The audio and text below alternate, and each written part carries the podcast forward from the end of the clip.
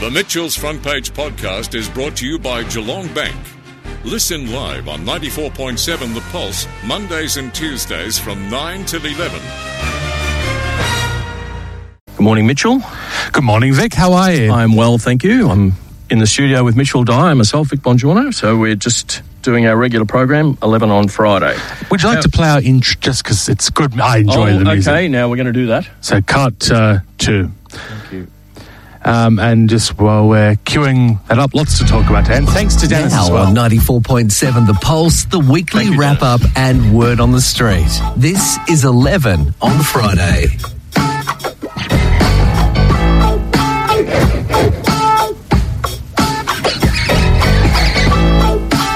Well, I just like it because it's a very groovy tune. Good choice of music.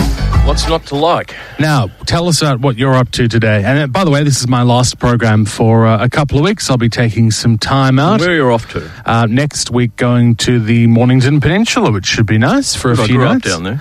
Well, very lucky. I think we've talked about your days. Was it at Mornington or Yeah, we had- Padua? Was it? We, that's correct. We had the Grand Hotel when I was a kid. Well, there you go. That's in, uh, In, uh, an Main icon. Street. Mm. Yeah, beautiful, and um, still does a roaring trade to this day, I believe. Yeah, and it's going to be huge down there because uh, the restrictions have come off last night that uh, restricted the number of people you could have in hospitality premises.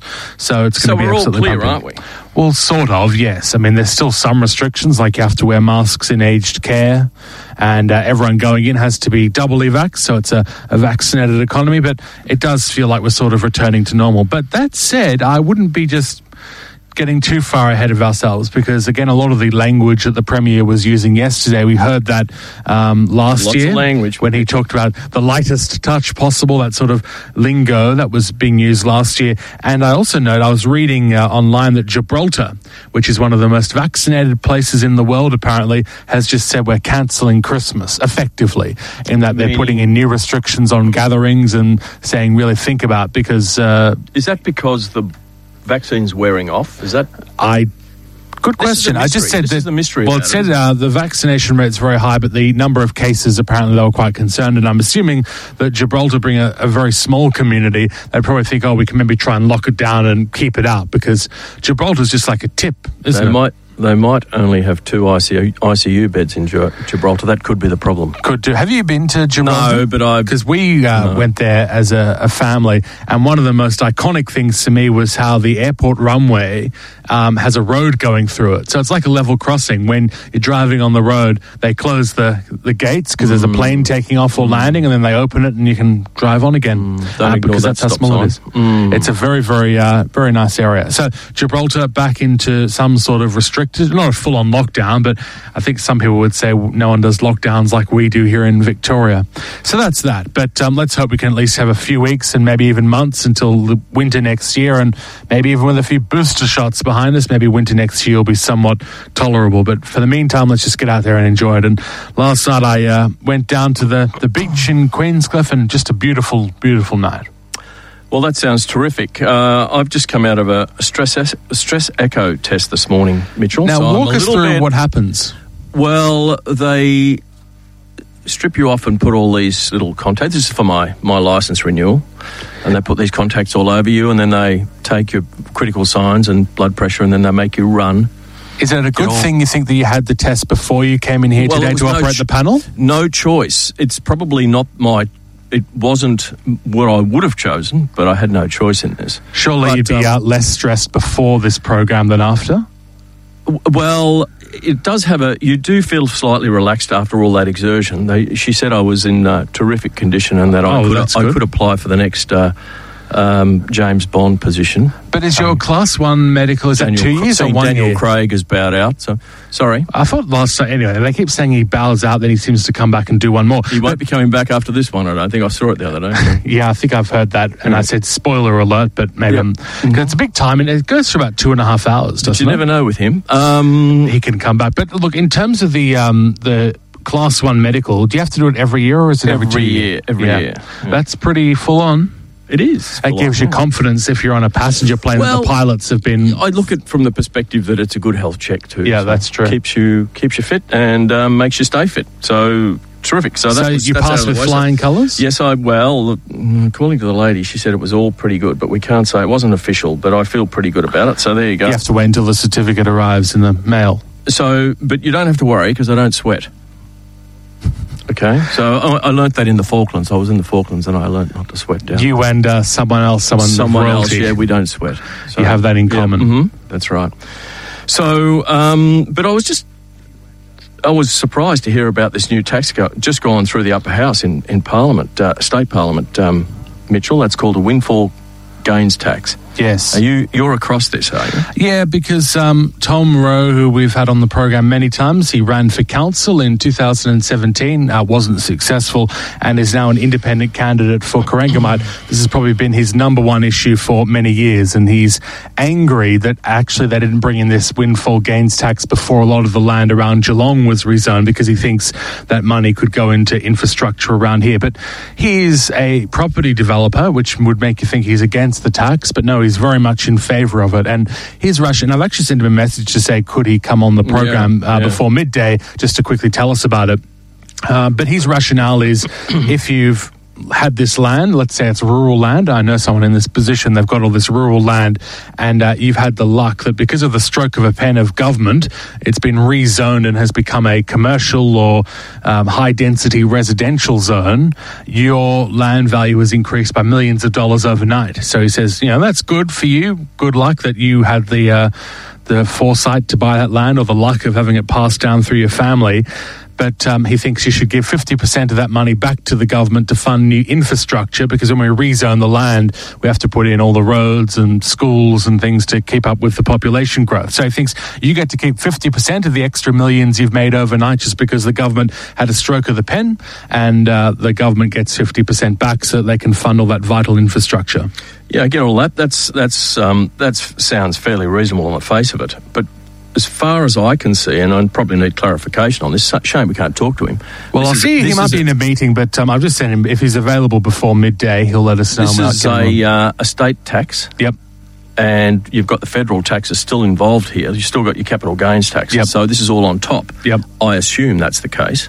So uh, that makes. Well, I don't think the feds will be giving up their tax money No, anytime soon. no, I would not think so. So I, I would think it possibly, it possibly at sixty-two point five percent between 100 and 500,000 k, and then fifty percent thereafter. I would think that's possibly going to deter some people from taking the risk of subdividing, um, rather than just selling as a job lot and saying, "Well, look, I'll just sell the whole place and."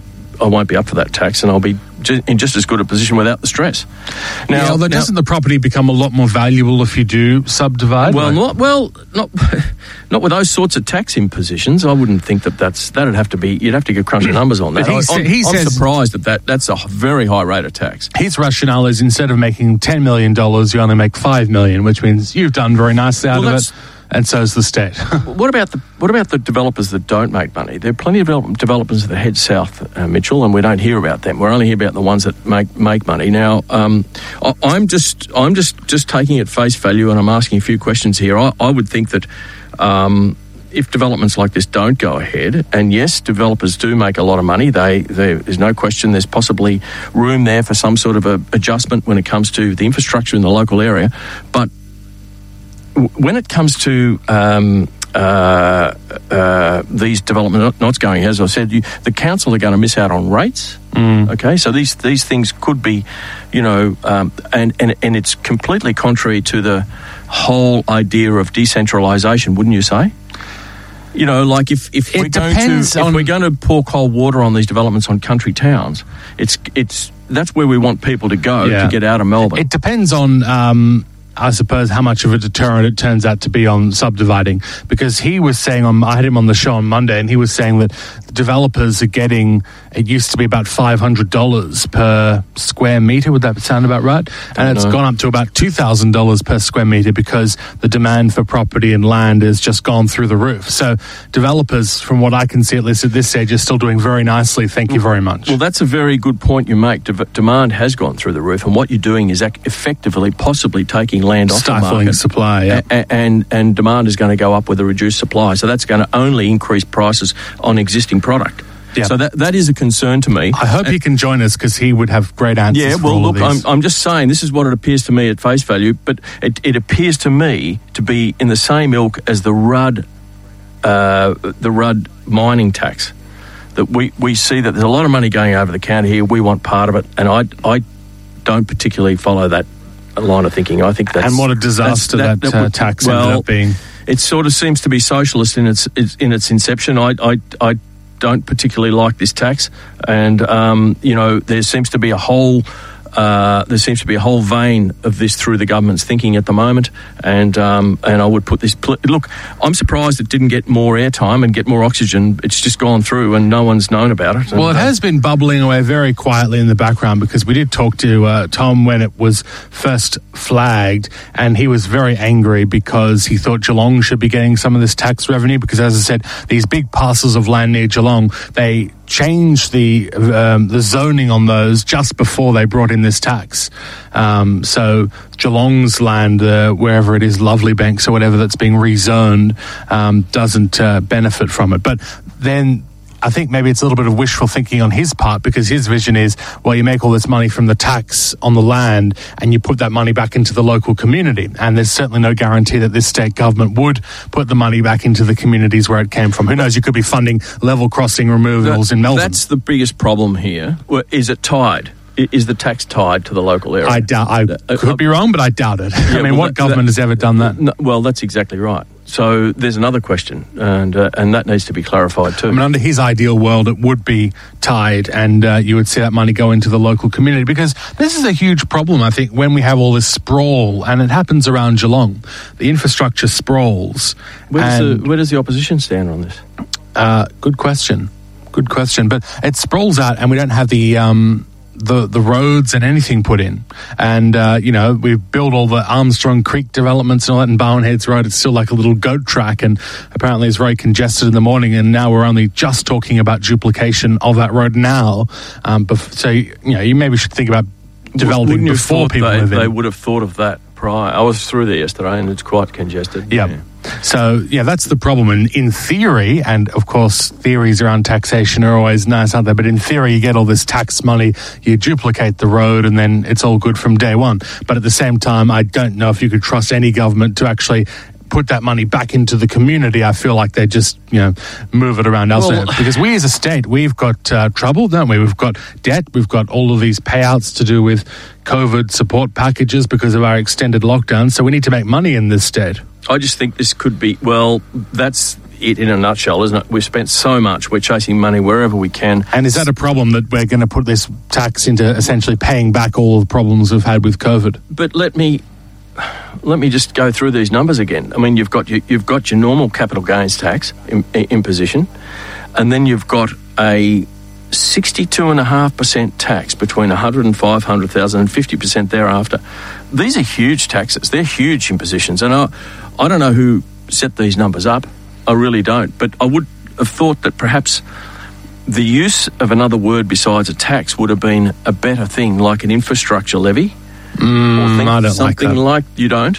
Oh, I just think it's just playing games, isn't it? It's like, you Well, know, well, it's not a carbon tax, it's a carbon price. You know, just call it for what it is. Like, um, uh, didn't they bring in at the, the last budget a mental health levy? I mean, I'm just, trying to steer the funds. You just know, be I mean, upfront with people. And, I'm, I'm trying to steer the funds because once that goes into the government's coffers, as you say, it could end up anywhere. yeah, but I've got a feeling that that just ends up happening anyway, even when they call it a mental health. I mean, I just feel, I feel like that's political games, don't you? Well, yeah, and I think we've got to get ready for more of this because that we're in so deep at the moment. It does, just doesn't matter that they've been throwing money away. I mean, they, they, it's not it's not about politics either side. Well, the, the problem And, is, um, right, we as a state, unfortunately, whether you blame Daniel Andrews or not, we've copped it big time when it comes to COVID. Our lockdowns have been extended, and there's got to be a price for that. You can't just have extended lockdowns and have no consequences. There's going to be a price, and that's going to have to be paid back somehow, and uh, it will be disproportionate to the other states.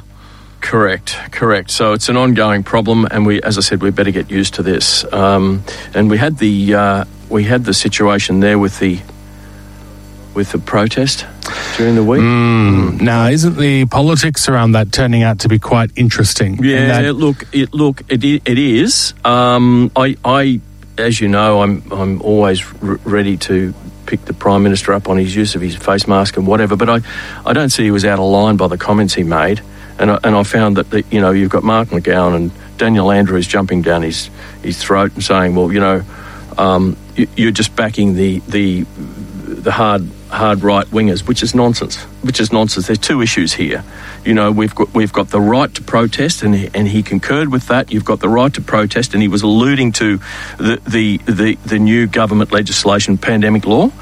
Um, you've got the right to protest, but violent protest is absolutely intolerant.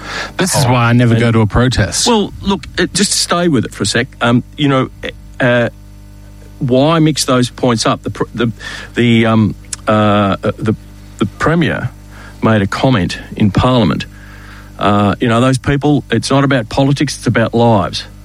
Now, never a truer word spoken, Mr. Premier. It's not about politics; it's about lives, and you should stay out of our lives. You've had your chance. You've run the show when it when you and you and you locked us down and you did what you thought was right. I'm not getting up you about that.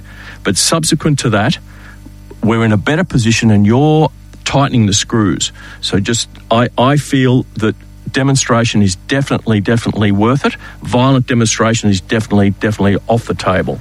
Uh, there is no, and I've often said, Mitchell, debate is everything. You can debate anyone out of existence. There is no room for, for, for violence and right wing extremism. Well uh, the. Prime Minister was absolutely just making that point. There's no reason for the premiers of Victoria and Western Australia to condemn the to, to condemn the Liberal Prime Minister. It was just uh, it was just it was it was in the old vernacular point scoring. Well, this is what's say. happened, and um, eh, we've seen it with the way that John Eren responded to a question that I asked of him on my program on Monday, where I said that you know that we've clearly seen some disgraceful behaviour at these protests and publishing the home addresses of MPs. How terrible and disgraceful is that? Because that's essentially bullying them, uh, which I think is dreadful. Um, but the problem is that everyone who is against the bill for different reasons is tarred with that brush of being an extreme right wing person. They're an anti vaxxer, they're a this, they're that. It's a shocking And, word. uh, it's a shocking word. It's divisive. It, it, well, it's very divisive, but it's just the way that things play out now, where it's either all or nothing. You know, you're either a far right wing anti vaxxer or you love this legislation and think, if anything, the government should have more power. And people want to not concede that there is any middle ground between those two very polarized positions. And um, some of the discussion on Dennis's program this morning, I think, was anchored a little bit in favor of that, suggesting that everyone who is opposed to this legislation is an extremist. And I think, yes, there's clearly been some extreme elements. There's some dodgy characters out there. There's some people that are trying to take advantage of the situation. And they gave a very good example of someone who has been previously shown to be sort of pro restrictions on COVID and looking after people has now turned sort of into the anti vaxxer territory and they think that they might be doing it just to boost their publicity. I thought that was a good example, but I also think you've got to acknowledge that there are some concerns with the bill and they are independent of the protests and the bad behaviour uh, that we have seen. And uh, what no- about the what about the comparisons with Donald Trump? Well, I I mean, just. I, that's just that's just so far off the. Well, off I mean, I it doesn't matter. apparently, according to John Eren on my program on Monday, there were people at the rally with Donald Trump signs. Now, there could have been. I didn't see them, um, but I haven't been watching every single clip from the rally. But Well, they're the numbskulls we're referring to, Mitchell. but They've also, just got no place what connection this. does Donald Trump have to Victorian state politics? I mean, I think he's got bigger issues to deal with, don't you? Well, it, the Donald Trump situation uh, with Capitol Hill was completely different. Um, the Prime Minister was not supporting this violence at all, at all, and it's just not fair for the Premier to be to be making that comparison. But it's, uh, abs- convenient for the people who support this bill to muddy the waters in the way that they have. absolutely, absolutely. But who would be fooled by this? I, I don't. Well, I don't. Yeah, I mean, it's fairly fooled by this? transparent. It's I mean, very transparent. Please, by all means, call out the people that have been doing the wrong thing and the terrible behaviour that we've seen, and the Yep. nooses and Yep. publishing Shocking. Uh, Shocking. MPs' home addresses. That's disgraceful. That's Not in my bullying. state. We and don't there's need some that. dreadful people out there who have Terrible. taken advantage of this. But um, I think there's still some legitimate concerns with this bill, and um, you just have to cite all of the reasonable people who are against it. I mean, are they saying that every crossbencher who's decided to vote against it, including Adem Somyurek, who maybe he's just doing it because he's got an axe to grind well, with the Labor Party. of, there's a lot of history there. But yeah, the law council and uh, those eminent QCs that have reviewed it. Well, I I mean, no one I don't think is saying, or I'm not saying that we don't want to have any more lockdowns. If the situation is such that we need it, then yes, we will have lockdowns in the future. But let's have a bit of checks and balances around how it's actually brought in. Can I submit that we did it before? We got the lockdowns happening in the past. Why do we have to implement this new legislation? I think the issue is you can't extend the state of emergency any more than the 14th of December or something. And uh, the Premier was saying, I watched the Premier say this yesterday. If we don't pass this legislation, we won't be able to stop people coming in from overseas who aren't vaccinated, who may bring strains of the virus with them. And again, that is just playing games. I. I, I, I would ref- I would just refute that. I, I just really think that that's Well, I that's think playing with words. I- They I- may have the powers removed, but the point is the bill that they're wanting to pass goes way further than just trying to stop people coming in from overseas who may not have had the vaccine. So there's a bit of game playing going on that if you're against this bill, oh, you must be in favour of anyone just having free travel without the vaccine, bringing in COVID Echo and COVID Epsilon or whatever the next strain is, and causing all this havoc in Victoria. So a lot of political games from both sides, and that's what we're perhaps trying to do here on this program is trying to cut through it and find out what the middle ground is. if you ain't with me, you're agin me. That's what they said back in the the days of independence. In yeah. Anyway, I think the more So- you go on, the more you find that in life there's a lot of shades of grey in things, and Yeah. this very binary discussion that we're seeing now, in my view, is wrong. Well, isn't it amazing? Just this playoff now between the states and the federal government, and the states Yep. between the states and the states, and it's just amazing. And binary, like you're over there, I'm over here. Yep. You must be this. I'm this. You're Yeah. an idiot. You're- I'm this. you know. Because I, I was d- delayed in my choice of vaccine for good personal reasons, and uh, you know I was called anti-vaxxer and things like that, and I, it's just divisive. It's it destroys confidence in uh, relationships and all sorts of things. So I think that. Uh, I think that we've learnt a lot in the last few, in the last couple of years, actually. Hard to think that, isn't it? It's been a couple of years, but um, we've learned a lot, and um, and uh, let's move on. But anyway, listen. On that score, uh, moving on, um, I've got someone I want to talk to, Mitchell. His name's Mel Devison, and uh, he's waiting on a call from us. And uh, great guy. What's his background? Well, he's he's a farmer, Mitchell. He's a farmer from the high country in eastern Victoria. Now, wasn't there something I was just hearing in our news at 11 o'clock about something going on in Jamieson and Mansfield? And I thought that would be country that you're very Oh, was familiar with. interesting about the deer shooters. Yeah, uh, was that what you're talking about? I think so. It was in our news at 11. Yeah, look, um, yeah, I don't know. I'd have to sort of jury's out on that one. I, I wouldn't have thought that. Um, I wouldn't have thought that uh, uh, that would have been an unusual circumstance, spotlighting deer. It's against the law and all that sort of stuff. Well, you know, actually, I don't know how the law stands with that. But as soon um, as I heard Mansfield and Look- Jamieson, I thought of you because I know you're uh, you're big into the high country. Well, I to am. I am into the high country, and I know. Uh, uh, I know Mel. I've known him for a long. I haven't seen him for forty years, but um, he's uh, he's a farmer, and I would call him a critical thinker. And Can I just mention something? Sorry, this is off topic. Yep. Well, it sort of is on topic, Yep. but um, that interview that we did on the 9th of July, which was a long time ago, with Councillor Sonia Buckley, Oh, yes. continues to generate interest. On my uh, website this morning, I just got a comment in from someone that listened to it who said, um, and this is from Wendy. Wendy Rice, Reese. The slaughter of Brumbies has to stop. Wild pigs cause the damage. There is too much evidence. Now, I've got no idea if that's true or not, but isn't it interesting that that one interview we did back in July is still getting comments and interest? look, there's a lot of dispute. It's a bit like the mistrust over the vaccine. There's a lot of dispute on the numbers and the, of the Br- Brumbies in the high country. Well, apparently they've done the, they're starting the culling now, aren't they? They it's are. just started over the last couple of weeks. They are, um, and I think that could have been handled better. I really do. I, I, I think that there's possibly uh, no way out other than culling animals at some point. But the way it's been done is probably uh, too far one way. Um, the government has been a bit heavy-handed with it, but look, these things. I, I, dispute those numbers, though. They're, they're talking tens of thousands of brumbies up there. Um, it's never been apparent to me, and I've walked a lot in there, driven a lot in there, f- flown over it. I've never seen these masses of horses they're talking about. But uh, Well, you'd it's a- think if you flew over them at some sort of altitude, like, I don't know, 1,000 feet, you should be able to get a fairly good perspective on what's going on. Yeah, yeah. Well, look, I, it's never been apparent to me. I've seen the odd Brumby around. Uh, I've never seen the. Uh, look, they're hard hooved animals, and they would be fairly heavy point loading on the soft on the soft terrain. I'm sure, but. Um, they are part of our heritage, uh, heritage, and, and they should be. There should be room there to manage them. I think um, it's been a long time now they've been up there, and I think that probably there's a little bit of um, purist thought uh, to just eradicate them completely. Well, it's a debate that just keeps going on and on and on. But um, anyway, back to Mal.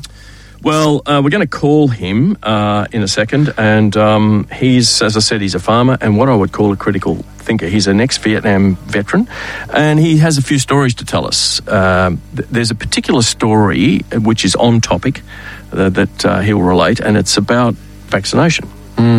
So uh, I'd like you to hear that too. So. Um, Would you like to go to a break first? Yes. And uh, then we'll get Mal on the line. right. So uh, while you find the number, uh, we'll say that uh, we're very much looking forward to talking to Mel, and uh, it'll be a very interesting conversation because they all are on this program. Now, Now you've The got to find the right number the off July- the, the card schedule. This is uh, live radio, and uh, Vic again is uh, driving us today and doing a great job. But Okay. everyone's got to learn something. And in fact, last week someone said that uh, they couldn't tell the difference between whether you were paneling or whether I was paneling, which is either a great compliment to you or a compliment that is dismissive of my 17 years or whatever it is now of experience doing this. Here we go. All right. Until midday, you're listening to 11 on Friday on 94.7 The Pulse.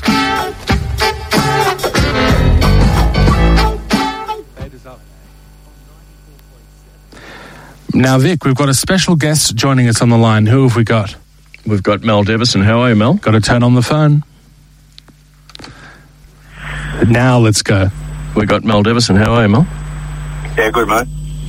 Yeah, it's good you can make it. Yeah, can you hear me okay? I've got you. Yep. Yeah, okay. I'm in. So- oh, that's all. That's, yeah. And uh, now, where are you uh, at the moment? You're on the farm? No, I'm uh, actually down in uh, Warrigal Hatch pick, pick up some tractor bits, so I, uh, and the reception on my car down here is a bit better than up on the farm, so I thought this might be safer. To, So, Mel, I, I, we were talking the other day, and, and as you know, I haven't seen you in, in 40 years. Um, uh, and uh, we've had a few conversations recently, though, and I, and I was particularly, you know, I thought it was interesting just to get your perspective on a few things, uh, the way things have panned out for you, and uh, and what you're doing with your life. Um, and, I, and I think it's just it'd be interesting just to set the scene and say, well, you know, you, what your history has been in, in that you've been a Vietnam veteran, you're now a farmer, and you're doing uh, some interesting work up there in the high country with um, uh, um, uh, blueberries and a bit of genetics and whatnot, trying to stay ahead of it. Uh, but you've made some particularly, I, I thought, particularly interesting observations on the on the weather and, and things like that. And uh, I would just like to sort of go through a few of those those points now. Uh, just going back to your, your Vietnam experiences, Mel, how long were you there?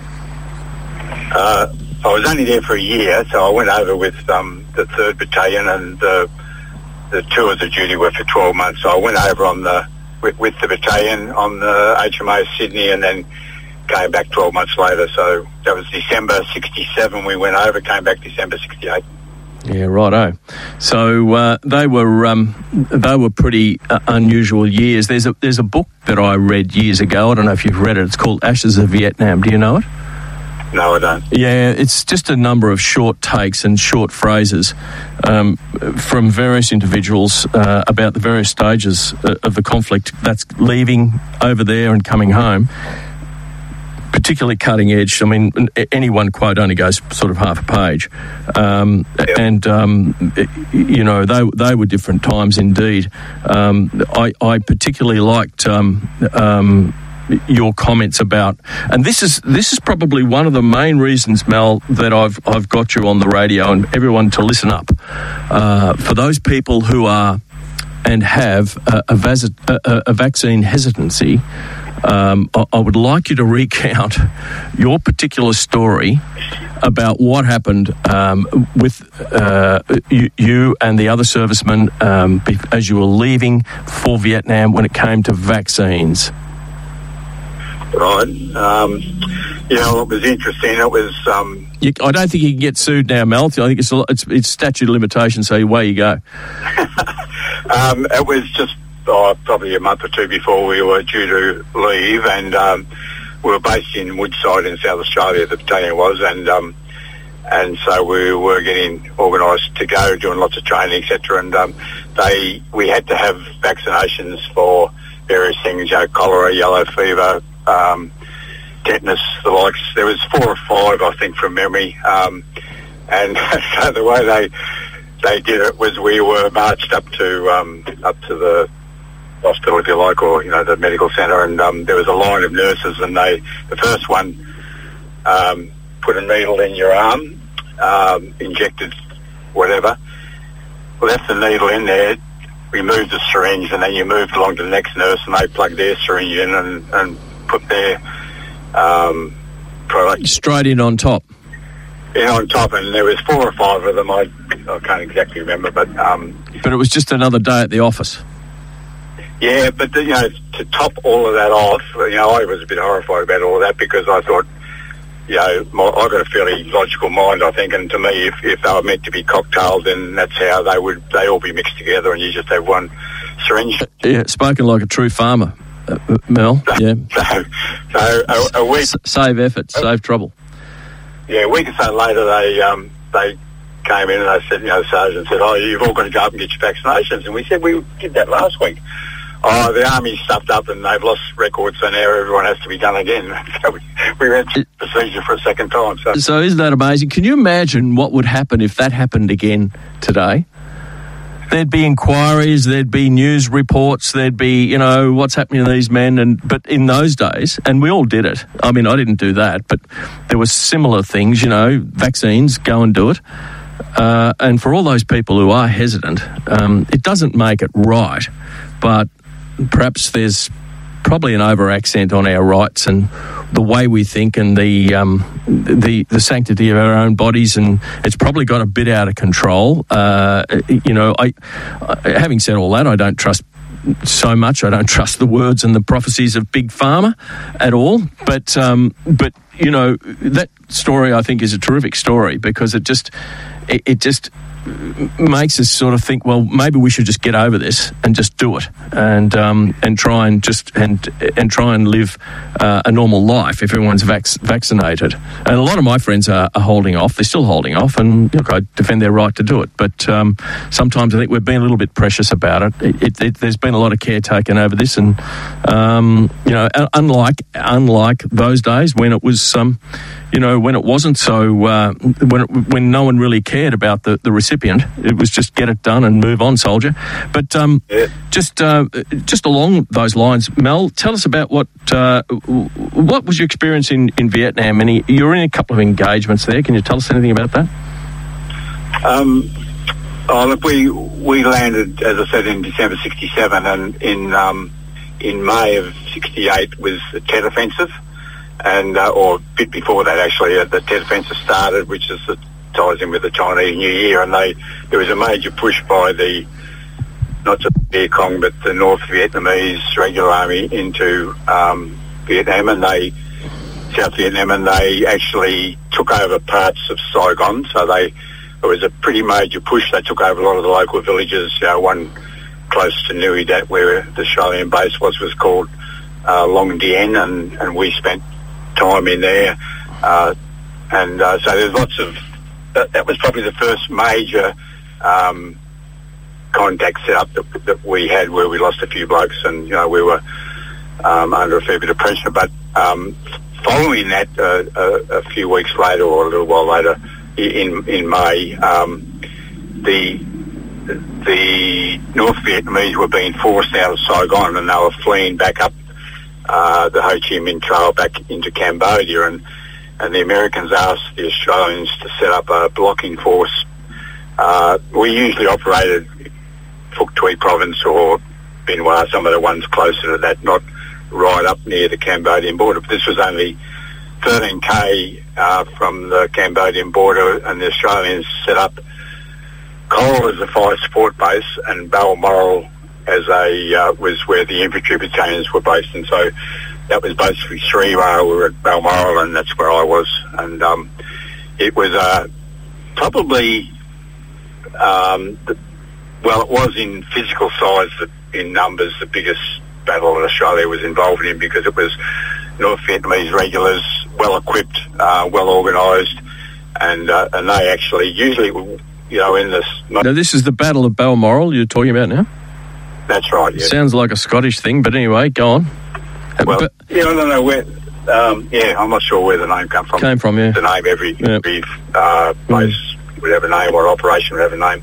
So anyway, they the, the, it was a pretty major thing, um, and it, it occurred over. There was two battles, one on the 25th night of the 25th, and uh, and then uh, two nights later they hit us again. The first night, our fire support was, which is where the artillery is based and gives you support. yeah. They they attacked them first. They overran Coral lines. There was numerous Australians killed, and um, and they were forced out of there. But it meant that we had no fire support, and they hit us at the same time. So they're pretty well organised. Um, the battle went on for for several hours At night. At night, um, sort of early early morning, really, uh, sort of two o'clock in the morning through till daylight. Um, and uh, yeah, we lost a few blokes in our section. We lost. Um, Can I ask you, is that a standard sort of tactic to hit at night? Was that was that what you'd expect? well, Engagement? it was a, an, it, well, yes, largely, but um, you know, we used to do back at you know our normal operations, we would do a lot of day patrols, but we do a lot of night ambushes as well. And um, but this was a little bit different in as much as we weren't used to being on the back foot, you know, being the ones attacked. Um, usually we were the aggressor and, uh, you know, we had the numbers in our favour, but this was a bit different. And um, it was a yeah, it was a full-on thing. And um, but the the the second attack, um, we were a bit better organised, I guess, and uh, and knew what to expect, and, and so we came out of that a little bit better. Um, but it was a it was a major major thing, and I was machine gunner. You know, I had the M60, and, and Yeah. What what happened there? You're on the M60. Yeah, well, So you're in a. Let's set the scene here. Now, look. Let's just for those people who are just tuning in. Uh, I'm speaking with Mel Devison. He's a farmer from the eastern high country of Victoria, and uh, he's just giving us a few life stories. And I'm particularly zeroing in on this Vietnam th- uh, theme for for a reason. Uh, but we'll get to that later. Go on, Mel. Yeah, go ahead. Um, well, it was um, the, the battalion had moved up during the day, and they'd had numerous contact. This is into the, what was to be the base at Balmoral, so it was it was just middle of the jungle. But um, um, that was the position they were going to set up in, and they'd marched in during, or you know, patrolled in during the day. Had numerous contacts, so they, they knew there was a lot of enemy around.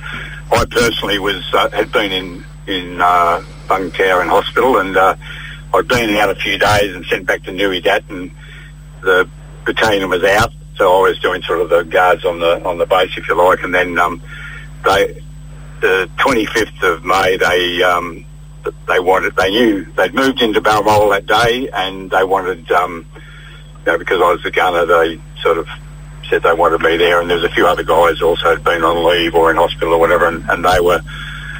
But, so they flew us in, and that was a really, really interesting trip because we went in American chopper. Um, On Huey's. yeah, because it was so such a, a hot sort of area, he flew in at treetop. Yeah. Right. Amazing experience, zigzagging in between the trees because Yeah. if you're if you're down low, they haven't got much time to draw a bead on you, or you fly up high above where small arms fire can't get to you. But then you've got to come down at some point. And uh, so he elected to, anyway to go through the trees and.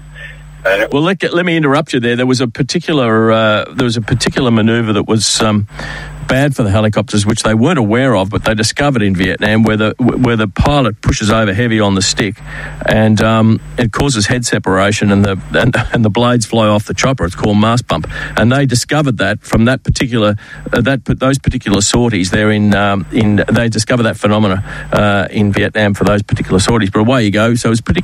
It was a pretty dangerous operation all around. Go on, keep going, mate. Well, well, you know, so I landed there late in the afternoon, um, and uh, the blokes, as I said, had moved up. They'd been out in the bush for probably a week, and uh, been having numerous contacts, and, and you you get you know it's hot and sweaty, and you don't get have a chance to tub or anything. And uh, there was a been some B52 strikes in this area, and there was sort of out in front of where the the battalion was harboured up was or where Balmoral was, there was a big clearing, probably six or seven hundred metres wide, that went across to the other side where there was jungle again. And uh, but where these B-52 bomb craters were, some of them had water in them. So I got there, they you know, handed the gun over to me, and they said, "Look, we're taking uh, guys out to have a tub in the, you know, a bit of a wash in the area. You know, I needed to be stand on the bank and be guard sort of thing." So we did that. So that was late in the day, and then uh, the guys had already dug dug pits, but they had no overhead protection or ours didn't, so they were just a hole in the ground really. You could, a fighting pit which you could stand in, um, you know, probably five foot, five foot deep. They dug a hole, a couple of holes behind that. That, that was sort of the, the section gun pit, uh, which would be manned all night. So you'd do picket on it. There'd be, you know, all the guys through the section would take turns doing an hour or so's picket on it. The sleeping pit for me and um, Jerry Myers, who was the section commander, who was a lance corporal, um, was directly behind the gun pit. So, um, you know, I'd um, I've been having issues with with um, with tinea, and because um, you're not allowed to, the, the, the army says you're not allowed to take your boots off. You know, so you imagine being operating in the tropics. Uh, walking around, you're wet when it's wet season, you're wet all the time, and you know, so your feet rot. You know, your socks are rotten. And mm. so I had a, a, tinea issue, but you're not supposed to take your boots off. You know, it's a chargeable offence. So I, I'm laying in the pit, um, and I was buggered. you know, my feet were itchy, and I, so I wanted to air them. So I took my boots off, which was you're not allowed to do. Um, as I said, we got hit. We got hit by started with rocket fire and mortar fire. And uh, straight away, whoever was on picket, which happened to be Dave Hodder, a guy from Queensland, and uh, he yelled out, and, and Jerry and I climbed into the fighting pit, but I had no boots on. Mm. You know, yeah, not a not a good scene. Yeah, go on. A thousand rounds or something through the gun. You know, there was about six inches of shells in the bottom of the pit. They're coming out of the gun red hot, and I'm standing on these things, and so I, I ended up with horrible blisters and things on the bottom of my feet. But I, I wasn't going to go to the RAP because I couldn't explain it why. No, no, no, you were caught. You caught red-footed on that one. Um, yeah, look, uh, that's a that's a terrific uh, insight into uh, an engagement there in Vietnam, and um, uh, I, I, just wanted to ask you that and get a bit of that out of the way. We're running short of time, so we're going to move along. Um, just tell me also about your your observations about the weather on your farm and what's probably occurred over the last recent period. Um, just just at a, at, at a very much observational level, what would you say about the weather? Now we've jumped a long way from Vietnam to his farm, but I'm going to make a point here. But keep keep going. Um, look, I've been farming up there for forty odd years, 45, 40 years, and uh, the uh, we irrigate our blueberries, and um, so irrigation water is important. But you know, I've really noticed a change even in 40 years from where we were at to where we are now. Um, in 2006, we had the Moondarra fires, which threatened to wipe us out. Um, the son Joel and I, with only two left on the farm, in the, during the afternoon, we'd had three CFA trucks there, but they were pulled out because it was deemed to be too dangerous. And so Joel and I stayed there on our own, and we successfully defended the main buildings and what have you. But um, every year since then, pretty much, uh, we have had threats of fire. That was in 2000 and what, that one? 2006. And six, yeah, okay, yeah, that was a bad one, yeah. So you've had every year. Keep going. We're just we'll have to hurry it up. We're, we're starting to run out of time here. I want to make this point. Okay, yeah, pretty much every year we've had we've had a threat. Two years ago, it came was coming up through Walhalla, and and you know that country. Very, yep, yep, I do. Rugged was coming through there. The, it was in the afternoon. The sky was um, was this horrible red colour, and it was coming our way, and it got to within about three k of us, and the heat and everything was so intense it created rain, and and the rain came, and that's what saved Walhalla apparently. Um, Is that right? Created its own fi- uh, weather system. yeah, it was it was the most scary thing I- because I had experienced 2006. I knew it was pretty serious, and uh, you know, so yeah, it's not a pleasant thing. So every year now we get in, we seem to be getting this this um, threat of fire. This year we've had we're, we're wet, wetter than than the traditional long-term average, which we haven't reached the long-term average in rainfall for 15 years until now, and we're already we're only in November, and we've already exceeded what that long-term average is. And along with the wet, we're getting extreme winds. We've had about four events where we've almost cyclonic conditions. The road between That's unusual. Oh yeah, well, you get wind, but this is you know you've got 80, 100 year old trees that are just just toppling over. Every every few weeks we seem to be getting these storms. They're, they're vicious, you know. They're breaking trees in half that shouldn't have any reason to break, and yet they they're twisting off, and so it's it's unusual. Um, I think you know I'm a real uh, advocate of um, you know I accept that climate change is is here. It's it's um, man induced. Um, you know, we burnt all this fossil fuel over the last hundred years. Has to have an impact. I don't, you know, don't think there's any doubts about that. Um, I get a little bit. Um, I'm very, very concerned for our farm and its longevity. My son and my daughter are both in business with me. They've both got children who are interested in the farm. But lo- when I think about it long term, I really not sure how we're going to. Um, if this pattern, these patterns continue and get worse, like is predicted, then I really fear for our our existence as a farm. So, Mel, so we've been through a few stories about your life and who you are and what you've done, just a little bit, and we've set the scene that you've been around a bit. You know, you, you've you've done a fair bit. You're not, you, you haven't been in kit gloves all your life. You've you've been out there on the cutting edge of life. You're concerned about the environment now. Is it any secret about what your voting preferences are? no, I'm quite open with uh, the fact that I vote Green. Um, before that, it was the Democrats, um, and mostly because I feel that both our major parties need to be held to account, and the current system doesn't allow that.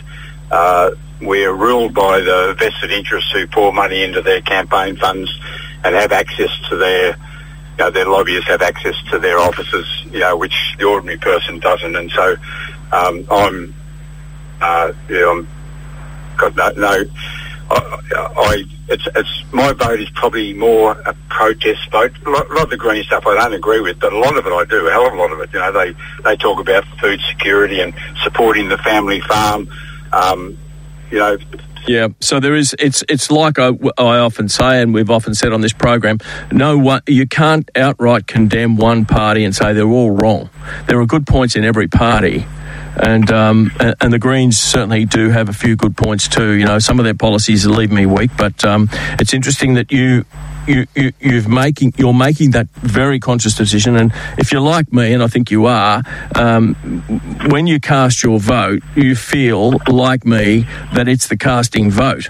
Uh, as we do in a democracy, it's and we take it very seriously, and the and the fact is that um, you, you've made that decision, uh, and that actually is quite, it's quite, uh, shall I say, it's a stark uh, example of, of, of the way things are heading and the inadequacy of both of our major parties in dealing with this. And I've, I've often said I feel that they're they're only playing around the edges, uh, but we have to get them to the table more. And um, we've seen that in Glasgow. We've seen some a, a lot of a lot of rhetoric, but probably not a whole lot of action. And um, uh, you know these promises are made in the future, and whether they're going to actually realise them, we, we don't know. But um, look, um, Mel, thanks very much for coming on the program, and um, and telling those stories. And uh, yeah, we'll we'll catch up with you in the uh, in the future again.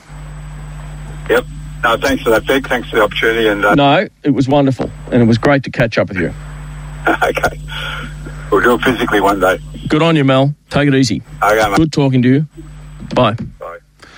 Wow, what a character and uh, so many that interesting was an stories. interesting that was an interesting encounter. You know he is what you would call and, and we didn't get into too much about um, some of his his things that he's he's taking on um, because that probably would have gone for some time but um, he's very very concerned about the environment. Well, I think Um, what he was saying about the storm damage to the trees, I I thought found was that- interesting because um, just my driving around and seeing all of those trees, and you look at the roots on them, and it says that they must have been in the ground for a long time to develop those root systems, Yeah.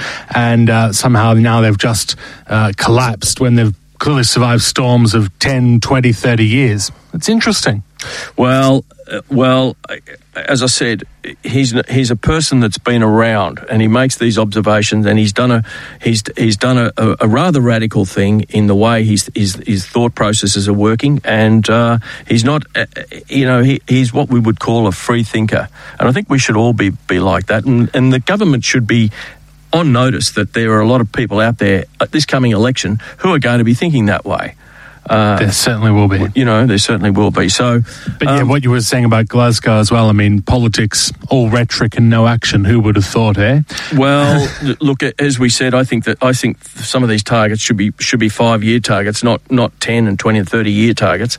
They should be five year targets, so that the, the people who are now in in power will have to bear the responsibility for their decisions. And uh, just the other thing, um, doesn't that car alarm in the background spoil that high country ambience? Oh. But we held our nerve, Mitchell. No, but he was down the valley. He was down in Warragul somewhere. Oh, but I'm just imagining him out there on the high country, and then you hear this car alarm. yeah, that would have put a lie to the whole thing. So I was lucky he did tell us where he was actually. So that's fine. I Um, think he was in Ryrie Street or something. talking about nature the other day, I was driving down. I think we actually do need to fit in a break. Oh, but do we? anyway, Oh, right. sorry, just can you finish that story? uh, talking about nature the other day, I was driving down through Bellyang, and a mother duck and her partner duck, Yes. duck, had these ducklings, and it was amazing, Mitchell. I was driving along, and they just walked up to the side of the road, and they stopped, and all the, the all the little ducklings stopped right next to them, and all the traffic, and they waited for Is this the to stop. Marsh Road? No, you're just ta- down at Bellyang. oh, Sanctuary on Shannon Avenue. Yes. and they stopped, and the, all the traffic pulled up, and they stopped, and when the traffic had stopped, they walked across, just as just as orderly as you like. Sounds like they've done the that before. and that was. I thought it was just beautiful. It was just wonderful. Beautiful. So, um, you better go to a break, otherwise we're going to run out of time. all right. Until midday, you're listening to 11 on Friday on 94.7 The Pulse.